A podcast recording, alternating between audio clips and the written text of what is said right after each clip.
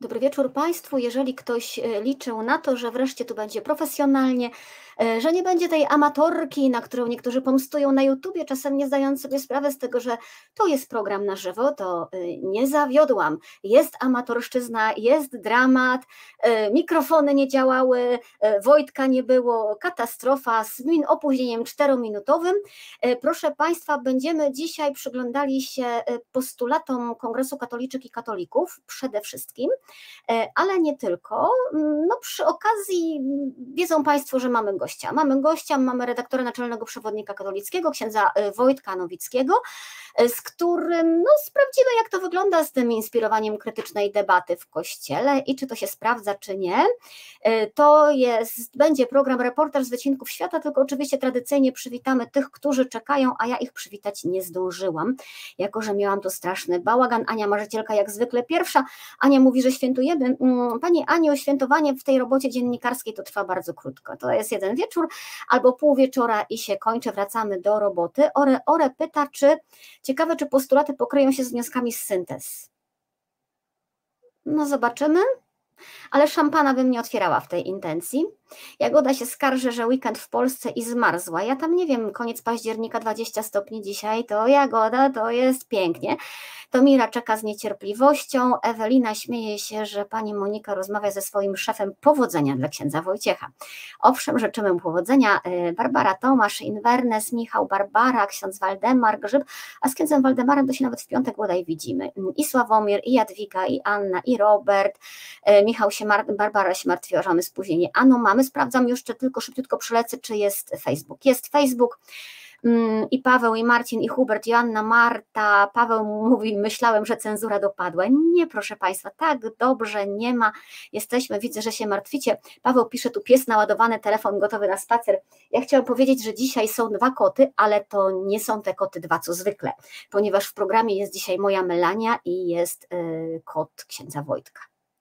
Y, Fufu śpi z mamą. Ale myślę, że ten trzeci kod programowy się pojawi i Kazimierz się melduje, że też. Magda pyta, czy jestem zadowolona z kongresu. Hmm. Ja tam byłam krótko, więc poza tym to nie ja mam być zadowolona. Nie wiem, czy jestem tutaj odpowiednią osobą do bycia zadowoloną. Proszę Państwa, ok, wpuszczamy y, gościa na antenę. Jak się ładnie dzisiaj w koloratkę ubrał ksiądz Wojciech Nowicki jest z nami. Cześć Wojtku. Cześć, dobry wieczór. No i pięknie słychać. E, czy ja powiedziałam, no. że jest reportaż z wycinków świata Monika Białkowska, ksiądz Wojciech Nowicki. Zaczynamy i startujemy. Chciałeś coś powiedzieć? Chciałem powiedzieć, że było trudno od samego początku, bo musiałem nową przeglądarkę wgrać i nie się ten dźwięk chodzić i tak dalej, więc myślę, że w związku z tym będzie to y, fajna rozmowa, bo zwykle jak jest trudno na początku, to jest potem fajnie. No to jest jak się używa jakichś snobistycznych sprzętów, proszę Państwa. Y, Tomasz pyta, czy psiarze mają szansę na pracę w przewodniku? Mają, Weronika jest dowodem na to, prawda? Oczywiście, że tak, chociaż no, kociarze są górą. liczbowo w sumie wygrywamy.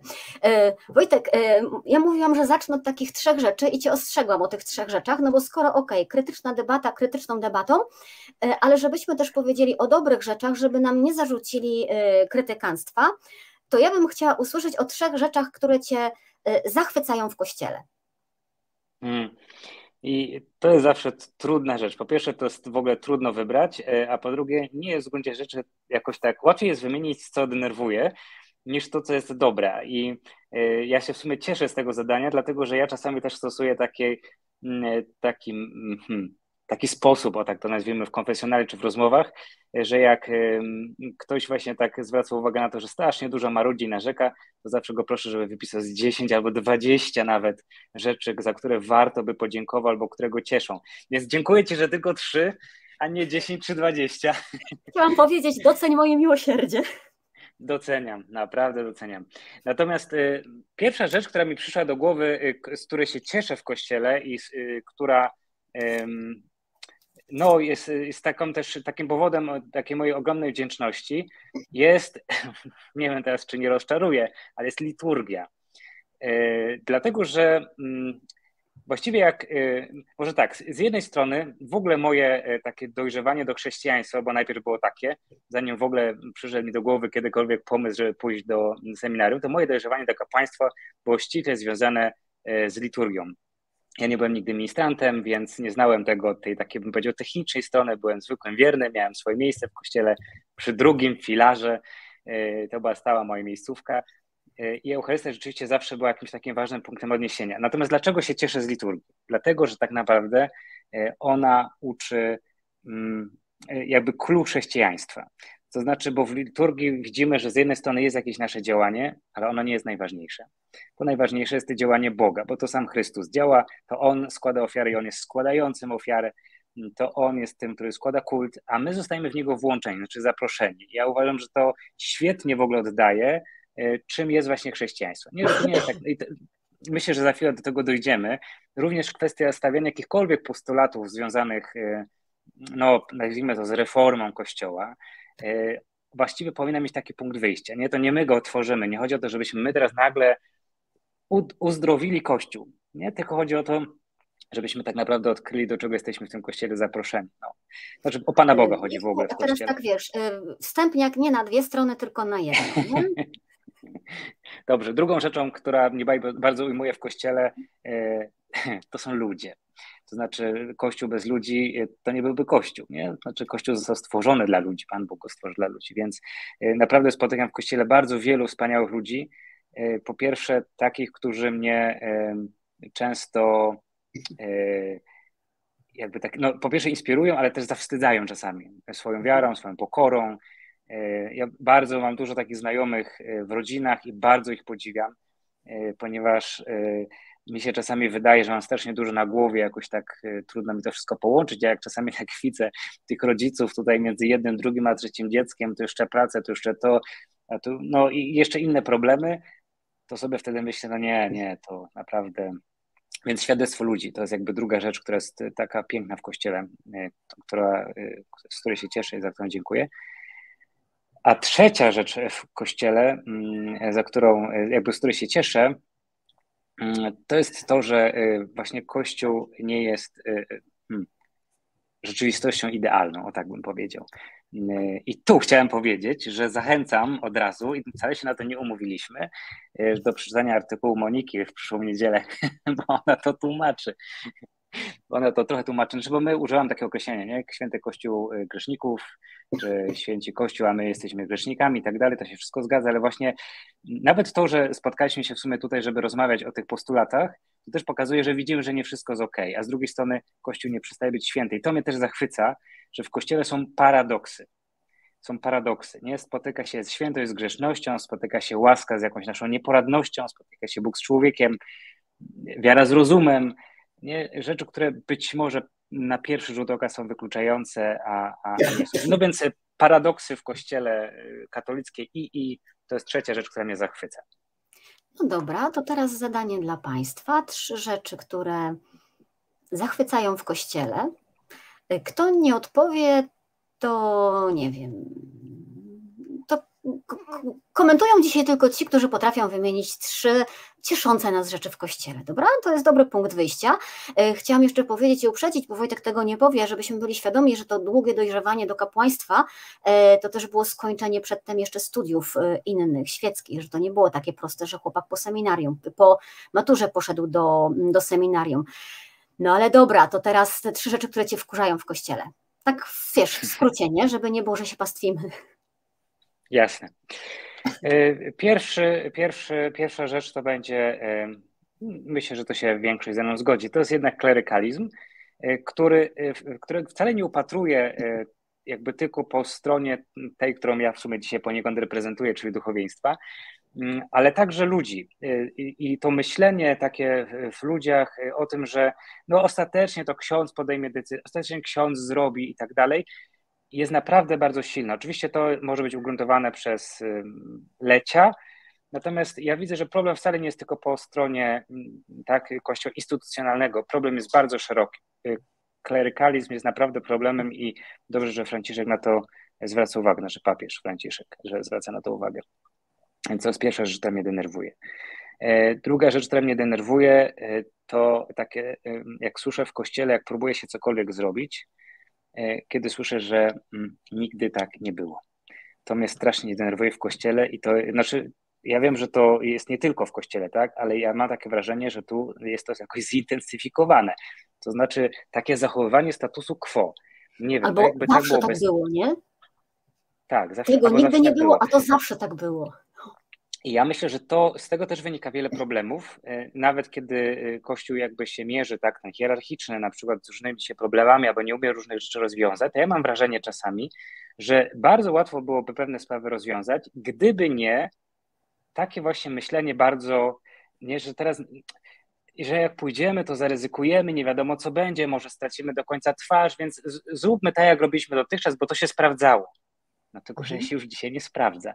Więc takie zawsze, taki brak trochę mm, takiego też zaufania i trochę jednak czasami ryzykowania, to jest potrzebne. No, myślę sobie o świętym Pawle, który zwiedził, znaczy zwiedził, no pielgrzymował, tak, ewangelizował świat, naprawdę on wiele ryzykował. Także śmieszność.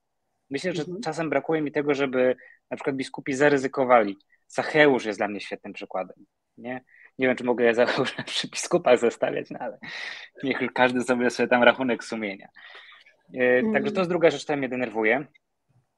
E, Natomiast e, trzecia rzecz, która mnie denerwuje, hmm, no to jest dobre pytanie, bo tak jak się zastanawiałem, nie, nie chciałbym takich wymieniać rzeczy bardzo ym, takich zwyczajnych, nie, ale no nie wiem, może, może niech będzie to, że y, denerwuje mnie brak pokory.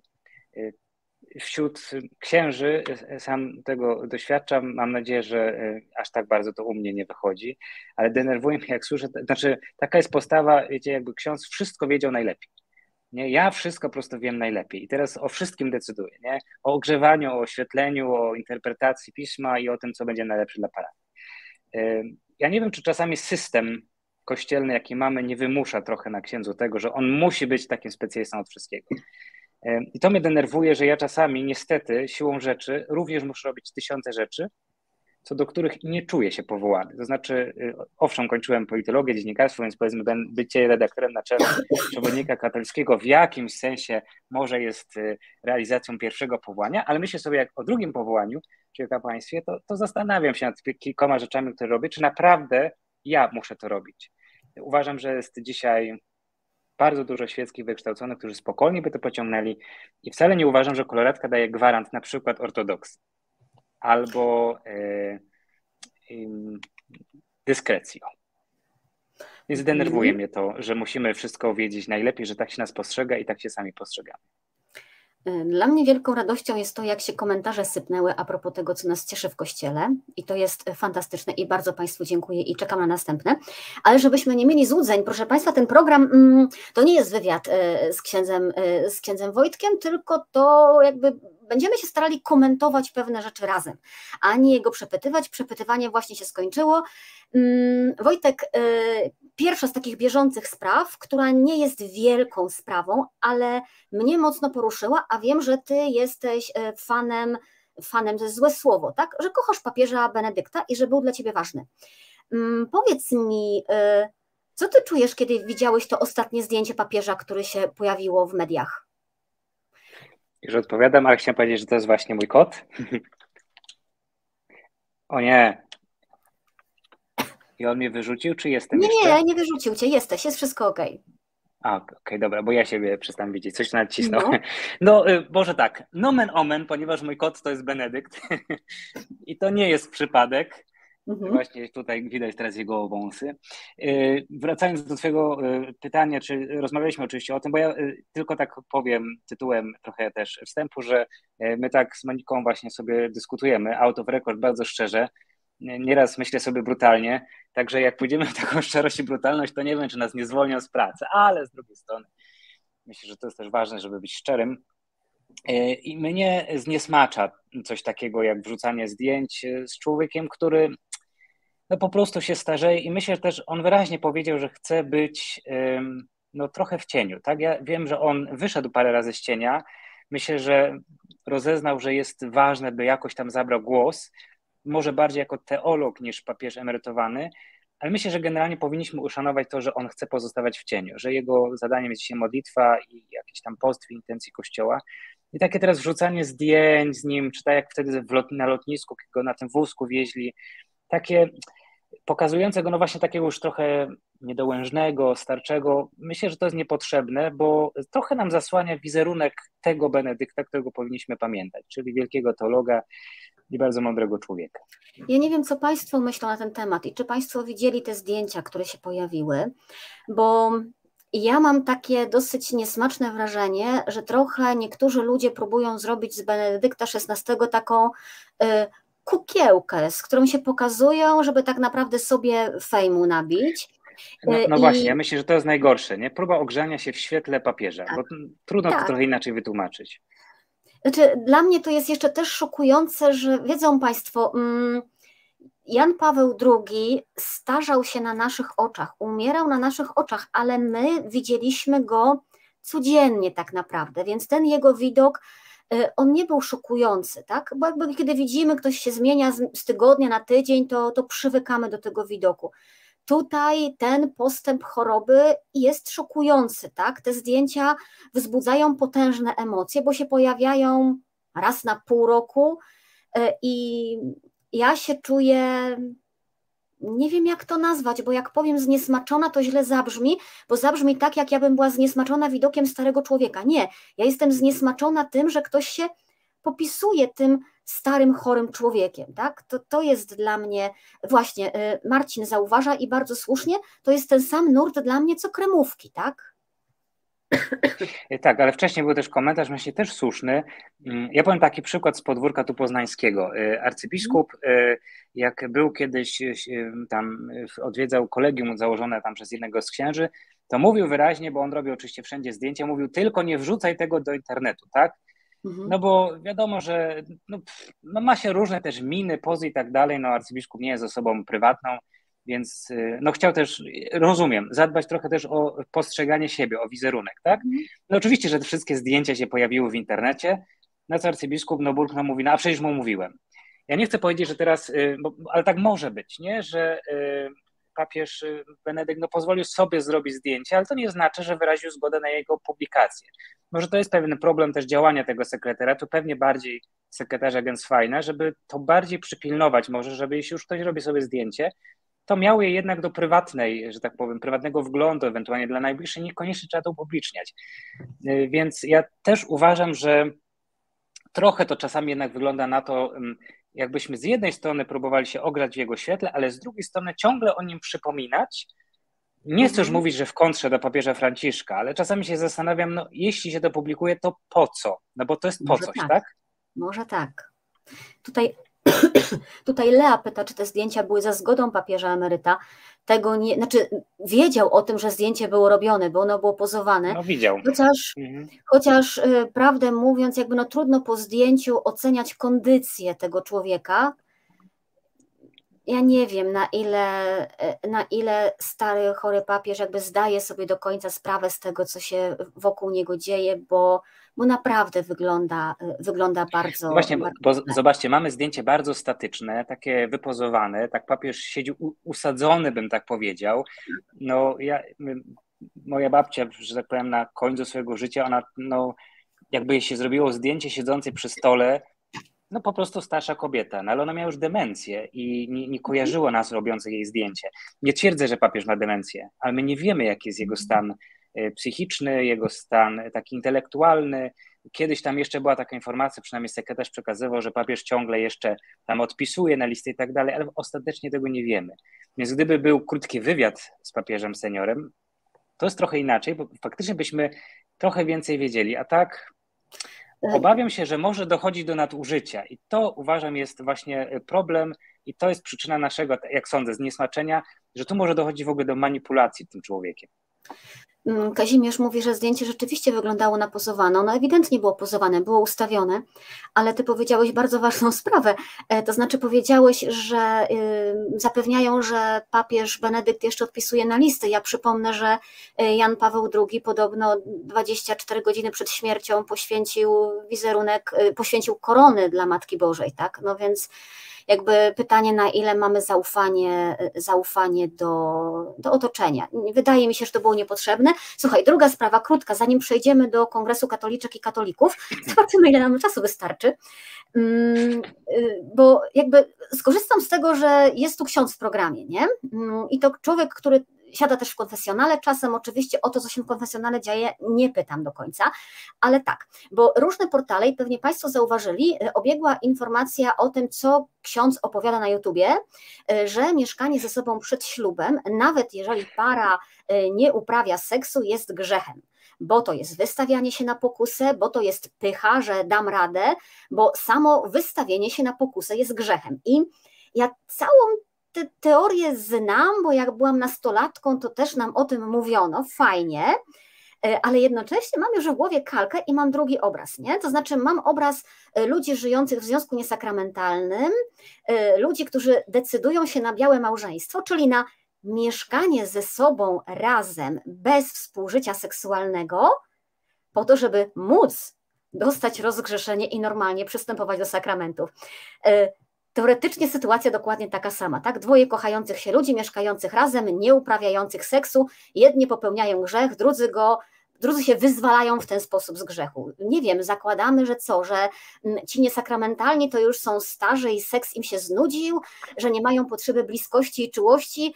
Y, opowiadasz takie rzeczy w konfesjonale litości. Co odpowiadać takim ludziom? Wiesz co, odpowiem może y, tak. Idąc tym tokiem myślenia, trzeba by zadać pytanie, czy to będzie przewrotne, czy gospodyni, która mieszka na probostwie, nawet jeśli w drugiej części probostwa, no ale to jest jedno gospodarstwo domowe, tak? No to co, to też jest teraz grzech, bo mieszkają razem, no y, litości, nie? Naprawdę nie zakładajmy tego od razu. A jeśli coś jest y, tutaj powodem jakiejś tak pokusy czy możliwości do grzechu, no to powiem tak, nie noście ze sobą telefonów komórkowych, bo w każdej chwili możecie wejść na stronę pornograficzną, więc jest to niebywała okazja do tego i takie ułatwienie, żeby wejść w pokusę. Więc wydaje mi się, że trzeba mieć tutaj jakiś umiar i naprawdę my nie powinniśmy z góry zakładać e, czyjejś e, złej woli. Raczej jest dokładnie odwrotnie. Jak czytam Ewangelię, to mam wrażenie, że Pan Jezus mimo wszystko zakłada dobrą wolę swojego rozmówcy, a nawet jeśli wie, że jest pogubiony, to go tak prowadzi, żeby sam doszedł do tego, jak jest, patrz, kazus, rozmowa z Samarytanką przy studni. W związku z tym, jeśli y, tego typu jest sytuacja, że mieszkają razem, to ja najczęściej pytam nie o współżycie wcale, bo uważam, że nie mam do tego prawa, dlaczego mam zadać pytanie o grzech, który się nie pojawia w konfesjonale? Nie mogę tego, czegoś takiego zrobić. To w ogóle chciałem powiedzieć, że tak jak ktoś się spowiada, jak ksiądz was dopytuje o inny grzech możliwy, to przekracza swoje kompetencje. Nie wolno zadać pytania o grzech, który nie został wypowiedziany. Natomiast e, ja się zawsze pytam, e, a jak to rozumiecie? Czy nie uważacie, że to jest trochę falstart? Czy rozmawialiście kiedyś o tym? Jak na to patrzycie w kontekście wiary? I tak dalej. I najczęściej dochodzimy tutaj do różnych e, wniosków i tak dalej. I jeśli mi tacy ludzie mówią, to my przynajmniej usiądziemy i o tym porozmawiamy, no to jest postanowienie poprawy, tak? No bo jest próba w tej konkretnej sytuacji, w której się znaleźli, poukładania tej sytuacji, która być może dla nich wcześniej nie była niepoukładana. Nie także, bo my musimy też patrzeć na to, że y, dla części z nas tego typu rzecz jest absolutnie jasna i klarowna, ale dla części nie, bo wychowali się w trochę innym środowisku, innej kulturze, nie postrzegają tego mm, tak radykalnie źle. Więc jakby to jest do rozeznania, a y, ja też nie chciałbym, żebyśmy my jakby uznali y, pokusę za grzech, tak? Powiem tak, jeśli ktoś sobie stwarza pokusę do grzechu, to jest głupi, a nie grzeszy jeszcze. Zgrzeszy dopiero z powodu swojej głupoty. Tak bym to widział. Natalia komentuje, o, fajny ksiądz. Dobra. Katolicki. Chodź, Dobrze, chodź chodź. Ja przepraszam. Już drugi raz jest. Tylko niech ci nie, nie chodzi po klawiaturze, bo jak wyłączy, to no, przynajmniej nie, takiego kota mogą Państwo zobaczyć. Mój to, e, moje to się chowają po kątach. Nic, żadnego ja z nich robi zawsze taki obchód właśnie, nie wiem na czym to polega, ale... Kot wzbudził większą, e, większy, e, większy entuzjazm niż fajny ksiądz nawet. Mm, proszę Państwa, ktoś pyta, kotek jest Benedykt. Mm, proszę Państwa, w weekend w Łodzi odbywało się forum Obecni w Kościele, zorganizowane przez Kongres Katoliczek i Katolików.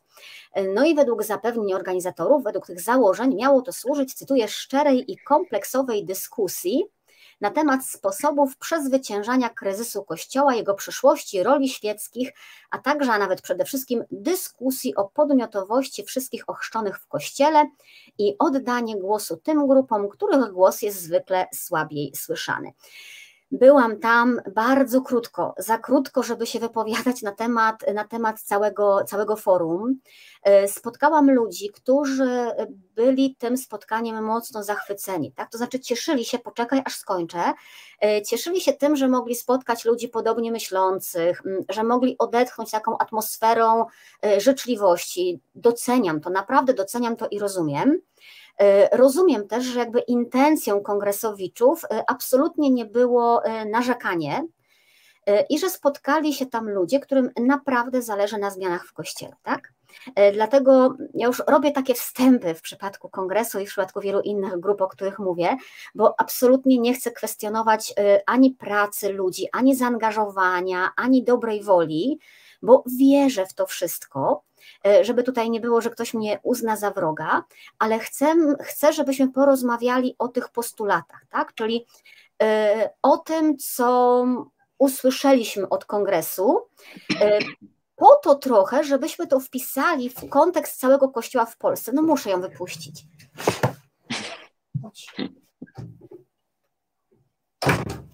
Jak się kot uprze, to nie ma siły.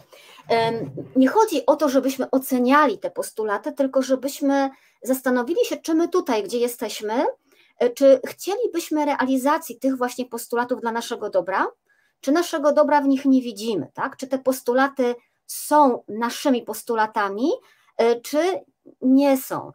I nawet nie powiem naszymi w sensie grupy, bo tutaj nie ma e, jakiejś zwartej grupy, tylko moimi, twoimi i każdego E, i każdego z czytelników, z widzów. Lea pisze, znam młodych ludzi, którzy bardzo chcieliby pogadać z takim kapłanem. Proszę Państwa, zapraszamy do przewodnika katolickiego. Tak? To zawsze można z nami się kontaktować, rozmawiać, pisać, czytać. E, I to jest też pytanie dla Państwa. My sobie przejdziemy przez te, mm, przez te e, poszczególne postulaty, odniesiemy się do nich trochę osobiście Mm, ale też bym chciała wiedzieć, jak Państwo myślą, bo możemy się czasem nie zgadzać. E, ja mogę uznać, że ten postulat nie jest mój, a ktoś z Państwa uzna, że on jest dla niego bardzo ważny, więc jakby dajmy sobie taką wolność na różne myślenie, ale proszę też dać wolność nam na nasze myślenie, dobrze? I, i spokojnie sobie o tym mm, pogadajmy. Mm, Ore, Ore pisze, jestem mocno zszokowana tym, że ksiądz nie powinien wypytywać o grzechy, które się w konfesjonale nie pojawiły. No właśnie, to są rzeczy, o których też trzeba, trzeba rozmawiać. Jest pożytek, jest pożytek z tego spotkania. Dobra, e, postulat pierwszy. Możemy się nie zgadzać, panie Reniferze Rudolfie. E, postulat pierwszy to jest postulat wspólny Kongresu Katoliczek i Katolików. Brzmi on tak: w dojrzałej wspólnocie nadużycia popełniane przez duchownych i osoby konsekrowane nie mogą być ukrywane przed opinią wiernych. Postulujemy zatem, aby wzorem kościołów w innych krajach konferencja episkopatu powołała niezależną komisję ekspercką do zbadania archiwów wszystkich kurii diecezjalnych i zakonnych pod kątem popełnianych nadużyć i przestępstw, których się dopuściły osoby duchowne i konsekrowane. Komisja powinna działać w celu sporządzenia rzetelnego raportu dla Kościoła w Polsce, obejmującego okres po II Soborze Watykańskim, Raporty te powinny służyć wypracowaniu procedur zapewniających bezpieczeństwo wszystkim członkom Kościoła. I teraz, żeby nie było, że zadaję pytanie i sama na nie odpowiadam, to Wojtek, y, czy to jest Twój postulat? Jak się z tym czujesz? Tak, znaczy nie jest to postulat, z którym bym się nie mógł zgodzić. Natomiast jakby przy tym pierwszym postulacie mam problem z czymś innym. Nie z samym tym postulatem, bo jakby no zgadzam się z nim. Y, uważam, że transparentność, klarowność, a przede wszystkim no, y, y, dochodzenie do, do prawdy, tak, czy okazywanie prawdy, a nie ukrywanie prawdy, tak, to, to jest kluczowa sprawa. Natomiast jeśli, mm, bo zakładam tak, że ten kongres to nie jest spotkanie przypadkowych ludzi, tak? To znaczy, no, spotkali się ludzie, którym zależy, którzy chcą, w związku z tym, jeśli postulują, czyli układają postulaty, to jakby wszystko w tym, w tym układzie ma znaczenie. Także to, od czego zaczynamy. I ja przyznam, że to mnie zaskakuje i z tym trudno mi się zgodzić. Dlaczego pierwszym postulatem jest właśnie e, to?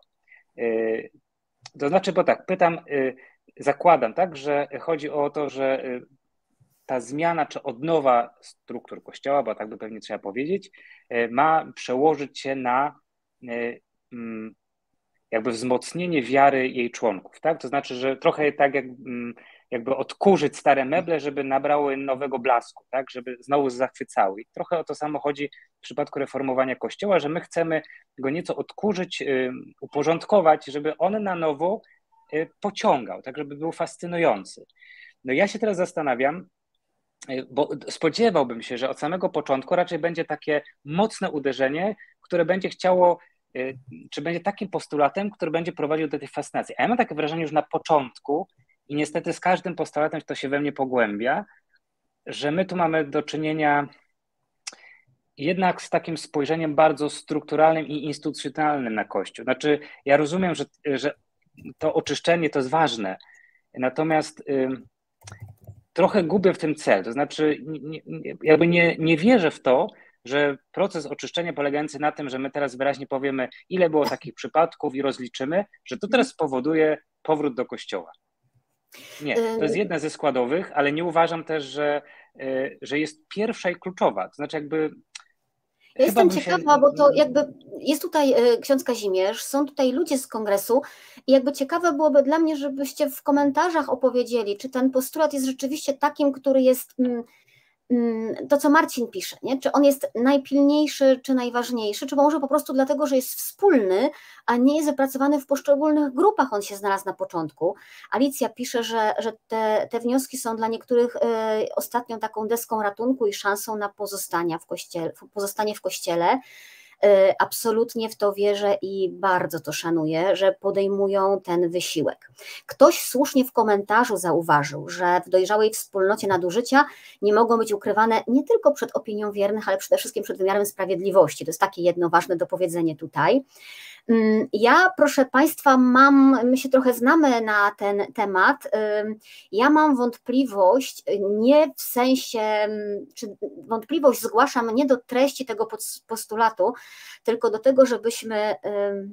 Może ich nie chcę bronić, żebyśmy nie mieli zbyt wielkich oczekiwań, bo jeżeli my liczymy na to, że komisja sporządzi rzetelny raport obejmujący cały okres po Soborze Watykańskim II, to ja od razu mówię, że to jest niemożliwe.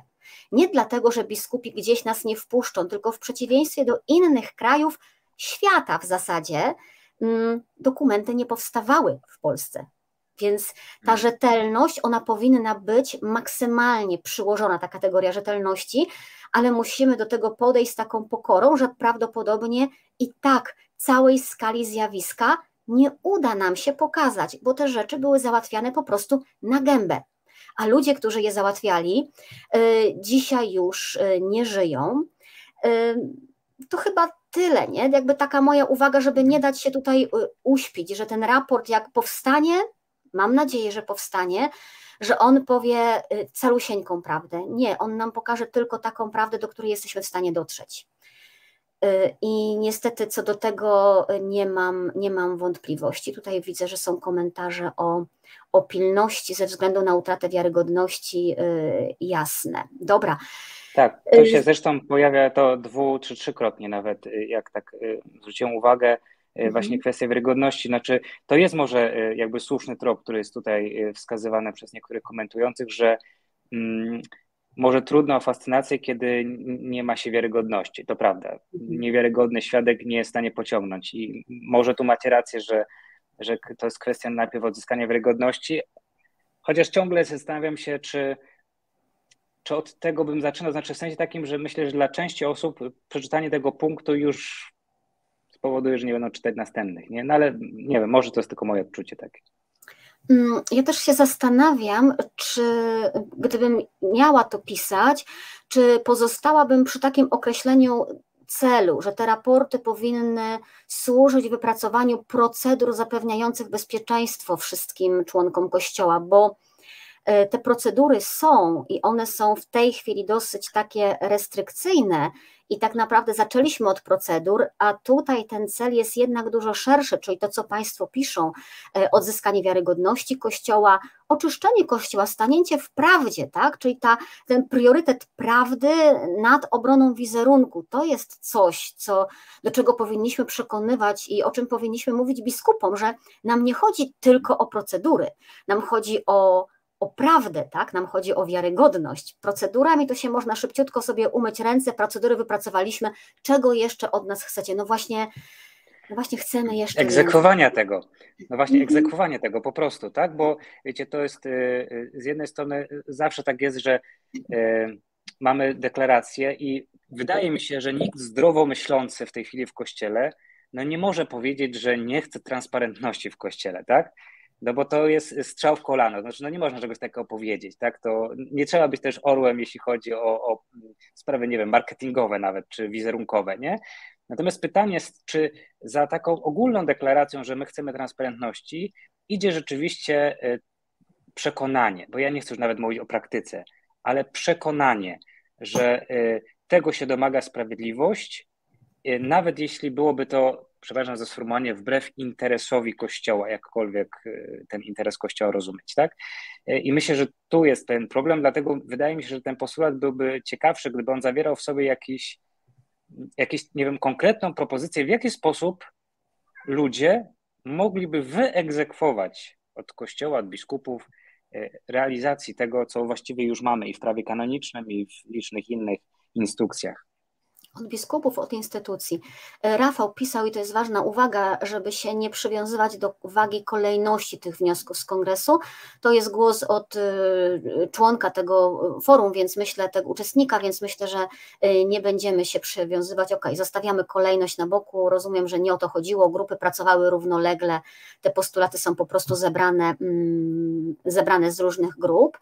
E, nie zdążymy, proszę Państwa, zrobić wszystkich. Ja już teraz to widzę, że nie zdążymy, ale okej. Okay. Drugi postulat dotyczy władzy w kościele. Tak? Wyobrażamy sobie, władza w mhm. kościele. I teraz postulatem na temat władzy w kościele jest, cytuję, postulujemy regularne spotkania parafian, zwoływane nie rzadziej niż co trzy miesiące, w celu omawiania bieżących spraw parafii i zarządzania nimi. E, to, co ja tutaj widzę, to jest mm, może i fajne przeniesienie akcentu y, w mówieniu o władzy z biskupów na poziom parafii, nie? Ale z drugiej strony, no ty jesteś księdzem od paru lat, jak ty to, jak ty, ty czytasz ten, ten postulat? Chyba też w kluczu jak wcześniej, to znaczy tak naprawdę wyegzekwowanie tego, co mamy, bo znowu na poziomie jakby takim powiedzmy prawnym, instytucjonalnym, organizacyjnym, my mamy sporo fajnych rozwiązań, e, które e, są przestrzenią angażowania się świeckich, żeby wspomnieć chociażby najprostszą, jakimi są rady parafialne wpisaną w prawo kanoniczne, e, także w statuty na przykład diecezji poznańskiej, w której jestem prezbiterem. Natomiast zawsze pozostaje pytanie, jak to jest realizowane. Na przykład w diecezji poznańskiej odbywa się co roku kongres rad parafialnych. On gromadzi naprawdę ogromną rzeszę ludzi świeckich, którzy w swoich parafiach angażują się albo przynajmniej próbują się angażować, nieraz spotykając się z oporem e, proboszcza. Ale znam też takie parafie, w których proboszczowie naprawdę próbują zorganizować rady parafialne, ale nie ma chętnych. W związku z tym, jakby e, wydaje mi się, że problem jest bardziej w tym, żeby wykorzystać e, te środki, które mamy, bo mamy ich sporo. Być może w trakcie wytworzą się jakieś nowe, jakieś ciekawsze formuły. Może synod nam trochę też pokazał na przykład, jak można rozmawiać, albo inaczej, jak można prowadzić takie rady parafialne, e, że one nie muszą być e, takim, że tak powiem, monologiem księdza, a wszyscy potakują, tak? Tylko mogą być faktycznie e, dyskusją o tym, co dzieje się w parafii, posłuchaniem siebie nawzajem. Więc myślę, że postulat regularności spotkania jest dobrym postulatem. Tylko znowu, że jest pytanie, kto i jak miałby to wyegzekwować. E, ja podrzuciłam Państwu komentarz, nie będę ich czytała, e, Alicji, która też jest z Kongresu Katoliczek i Katolików, mm, bardzo, bardzo cenny i ważny.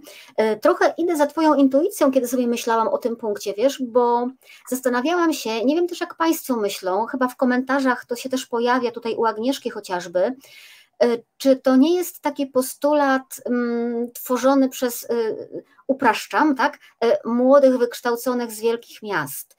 Że mm, no, w, w małych wiejskich parafiach my się często spotykamy właśnie z tym, że ludzie y, że ludzie nie chcą, że się czują zobowiązani przez proboszcza i ja słyszałam, y, rozmawiałam z proboszczami, którzy mówią, słuchaj, ja próbuję, y, zapraszam, otwieram i przyjdą trzy osoby i nie chcą gadać i to nie jest pierwsza czy druga próba spotkania, tylko to jest owoc kilku lat pracy, nie? No możemy powiedzieć, że proboszcz jest zły, tylko że ja pamiętam, jak on z nami rozmawiał jeszcze, kiedy, kiedy byłam młodzieżą i to nie jest, y, i to nie jest jakieś, y, jakaś, jakiś zły człowiek, który nie, chce, y, który nie chce słuchać ludzi.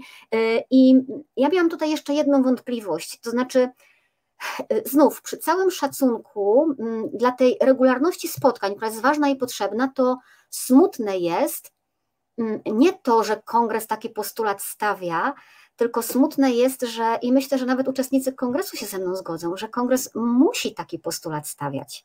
To znaczy, że y, ja sobie wyobrażam w idealnym świecie, że parafia to jest taka wspólnota, w której my chcemy ze sobą rozmawiać, nie? To nie jest spółdzielnia mieszkaniowa, że idziemy na zebranie, bo musimy się dowiedzieć, jakie będziemy czynsze płacili, tylko, tylko chcemy coś robić razem, y, lubimy się, no więc szukamy gdzieś tego doświadczenia wiary, y, chcemy być razem, nie? I chcemy brać odpowiedzialność i czujemy, że to jest nasza sprawa, a nie a nie, że ktoś nam mówi raz na trzy miesiące musisz przyjść. I to znów nie jest mhm. y, zarzut do tego punktu, tylko jakby czytanie dalszych ciągów, że no, szkoda, że tego nie czujemy, nie? I, mhm. i znów powinny z tego wypływać kolejne. Ja rozumiem to, co Alicja pisała, że, że one były mocno mhm. rozszerzone, te postulaty. My mamy tylko krótkie zdania, ale, ale to powinniśmy robić. Powinniśmy starać się budować więzi między sobą w parafii, a nie ustalać regularność spotkań, tak? Bo ta regularność spotkań będzie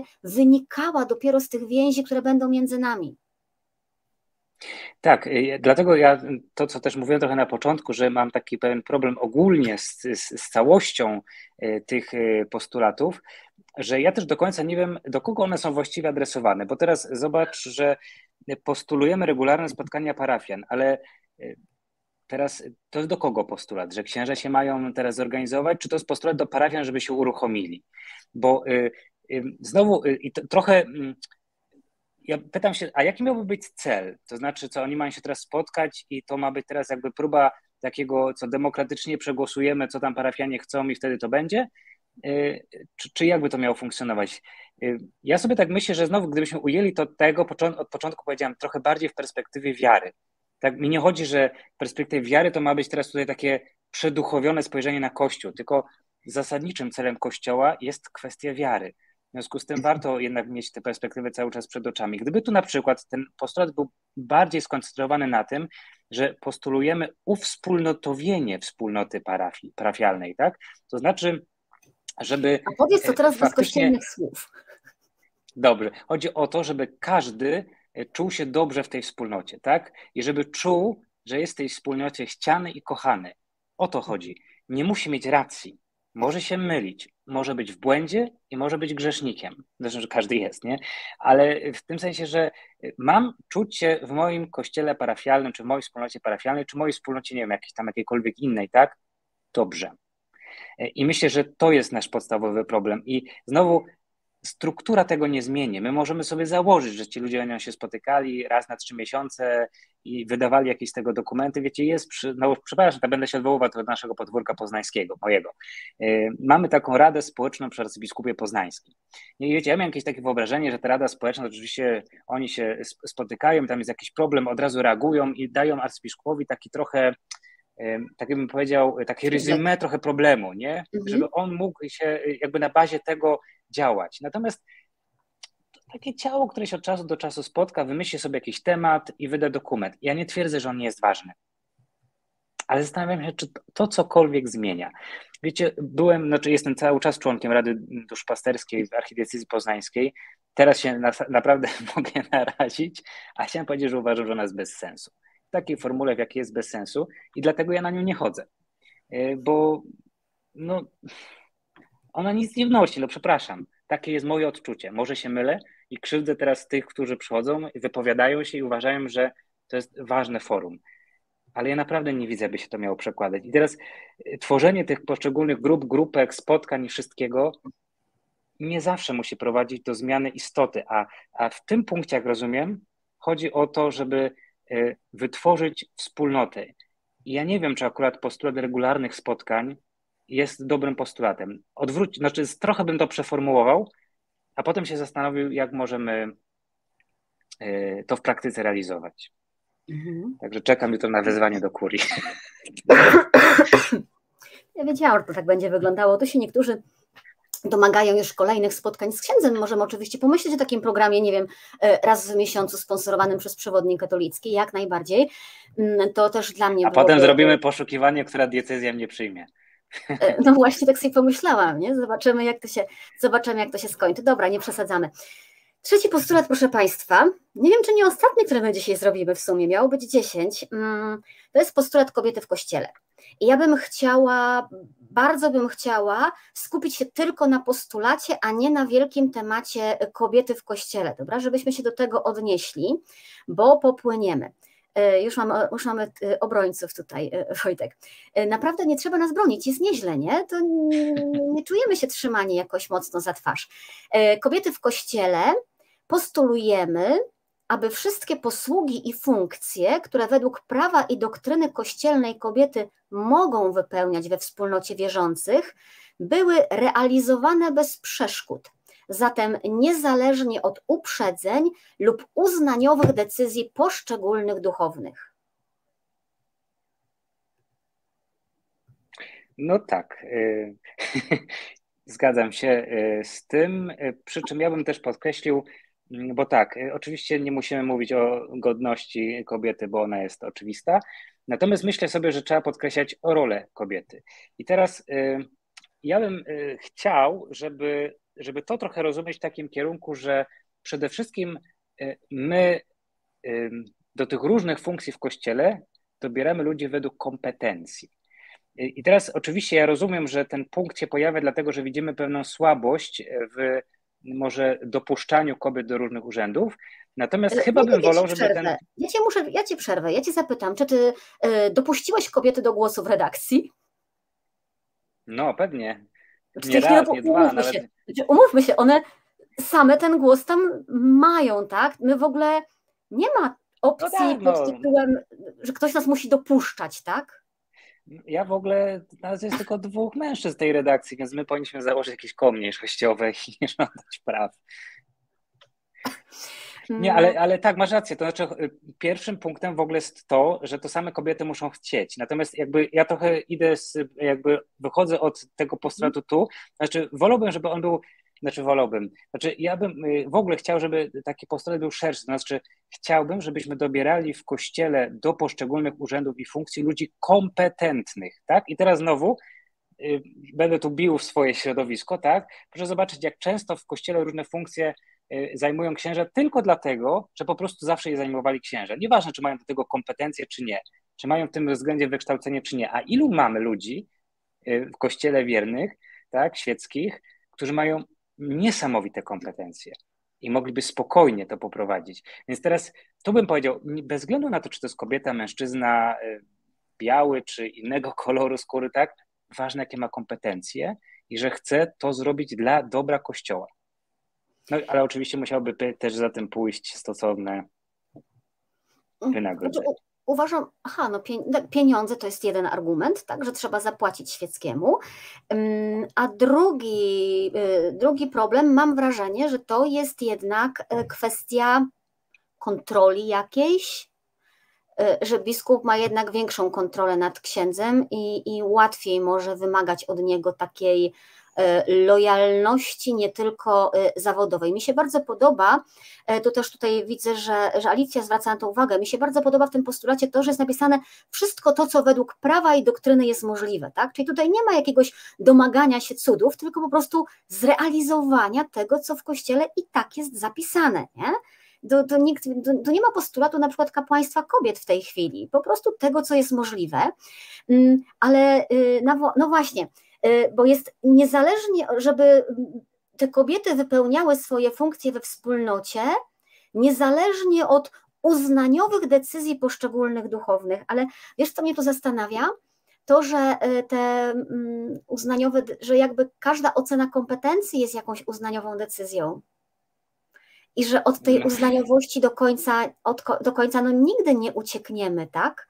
Bo, no bo jeżeli ty przyjmujesz pracownika do pracy, tak, do składu, e, no to też uznaniowo oceniasz kompetencje, nie ma, nie ma innej opcji, nie?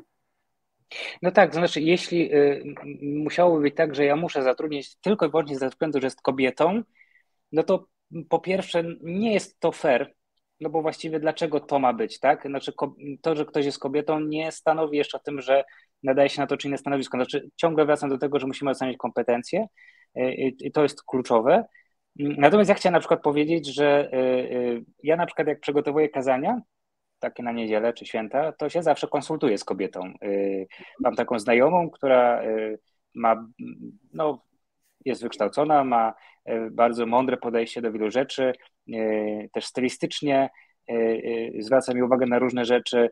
W związku z tym to jest feedback. Ja w ogóle wysyłam swoje kazania do wielu osób, nie po to, żeby się pochwalić, tylko właśnie po to, żeby mi dali feedback. Nie? Czy coś było zrozumiałe, niezrozumiałe i tak dalej. W związku z tym to jest też udział świeckich w tym. Ja zresztą często zachęcam, że jak ktoś na przykład posłucha kazanie i czegoś nie rozumie, z czym się nie zgadza, to mhm. proszę przyszedł mi to powiedzieć. Ja wiem, że nie każdy ksiądz jest na to otwarty i gotowy, ale ja zachęcam, żeby przyjść to powiedzieć, bo to ja nie wygłaszam tu cathedra mądrości, tak? Ja się y, dzielę, staram się dzielić y, tą Ewangelią i Słowem i rolą świeckiej jest też przyjść powiedzieć, trafia to do mnie, nie trafia, no przecież nie mówię tego do siebie, nie? To jest jakby, mamy się wzajemnie, nie wiem, nie chcę tego kościnego słowa to używać, ale się ciśnie samo na siebie, ubogacić. Musimy znaleźć inne słowo zamiast tego ubogacenia, bo ono jest fatalne, a, Musimy, a tak fatalne. myślimy, że nie, że nie można y, bez tego się obyć. Y, Alicja zwraca uwagę i to też jest ważne, jakby w komentarzach wraca Wojtek, mhm. Mm, że tutaj tak nie do końca chodzi nawet o kobiety na urzędy, gdzie rzeczywiście są wymagane pewne kompetencje, tak? Jeżeli ma być kobieta e, dyrektorem muzeum, rzecznikiem prasowym jak w Płocku i tak dalej, i tak dalej, ale jeżeli chodzi na przykład o e, ministrantki czy o e, szafarki Najświętszego Sakramentu. Tak. Są u Ciebie w parafii dziewczyny ministrantki? Nie. I myślę, że to jest, to jest kwestia, która wymaga naprawdę takiego długiego czasu i zmiany też mentalności to jest bardzo y, jakby to proste do wytłumaczenia. To znaczy, musimy pamiętać, że do Soboru Watykańskiego II liturgia była sprawowana przez duchowieństwo. Jeśli y, pojawiali się ministranci, to niejako zastępowali księdza, dlatego ubierali sutanny. Y, I ta zmiana, która nastąpiła na Soborze, to była zmiana między innymi roli ministranta. Ministrant już nie reprezentował ludu, ale ministrant w tej chwili jest tym, który posługuje w Eucharystii, to znaczy pomaga przy jej przeprowadzeniu, no tak to nazwijmy, nie? Służy do niej. I w tym momencie otwiera się droga także dla, dla dziewczyn, tak? No bo właściwie dlaczego nie mogłyby one y, sprawować tych samych funkcji co chłopacy? Jakby nie ma już tej przeszkody, ale ona była zasadnicza do czasu reformy. I, I, myślę, że ponieważ też te zmiany w Polsce zachodziły bardzo stopniowo i długo ze względu na sytuację, jaką mieliśmy społeczno-polityczną wtedy, yy, dlatego ja myślę, że to się ciągle nie przebiło do świadomości. Tak więc to jest trochę Trochę... Ale, ale tu się wiesz, pojawiły e, trzy komentarze, jeden po drugim. Rafał, Anna, Marcin, Sobór był 60 no. lat temu. E, w tej chwili no księża, którzy byli nastolatkami, byli przed seminarium, kiedy Sobór był, i już przechodzą na emeryturę. To jest w ogóle jakiś, naprawdę Kościół jest tak skostniały w myśleniu, że, ta, że, że to myślenie się nie przebiło przy dwóch pokoleniach, które przeszły? Ja y, nie, nie byłem ministrantem, tak? Więc jakby nie, mhm. w tym gronie nigdy nie byłem jakoś tak. Natomiast y, pamiętam, że często taki argument padał, że jak pojawią się dziewczyny, to już w ogóle chłopaków nie będzie, no bo one zdominują, tak? I że po prostu one będą przychodzić, bo tak naturalnie jakby kobiety mają większą tutaj taką determinację w chodzeniu może niż chłopacy i że to w ogóle rozbije środowisko, tak? Y, nie wiem, nie umiem powiedzieć, czy tak by było, czy nie i w ogóle, znaczy dla mnie z punktu widzenia takiego a priori nie widzę powodu, dla których dziewczyny nie mogłyby być ministrantkami.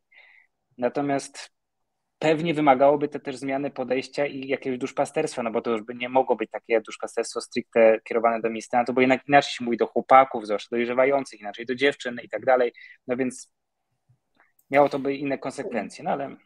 Bardzo ciekawe jest to, co zauważa pani Anna w komentarzu, że to jest słabe, bo my mówimy, że wtedy chłopcy by przestali przychodzić do kościoła, a martwimy się w tym momencie o chłopców, a w ogóle się nie martwimy o dziewczynki.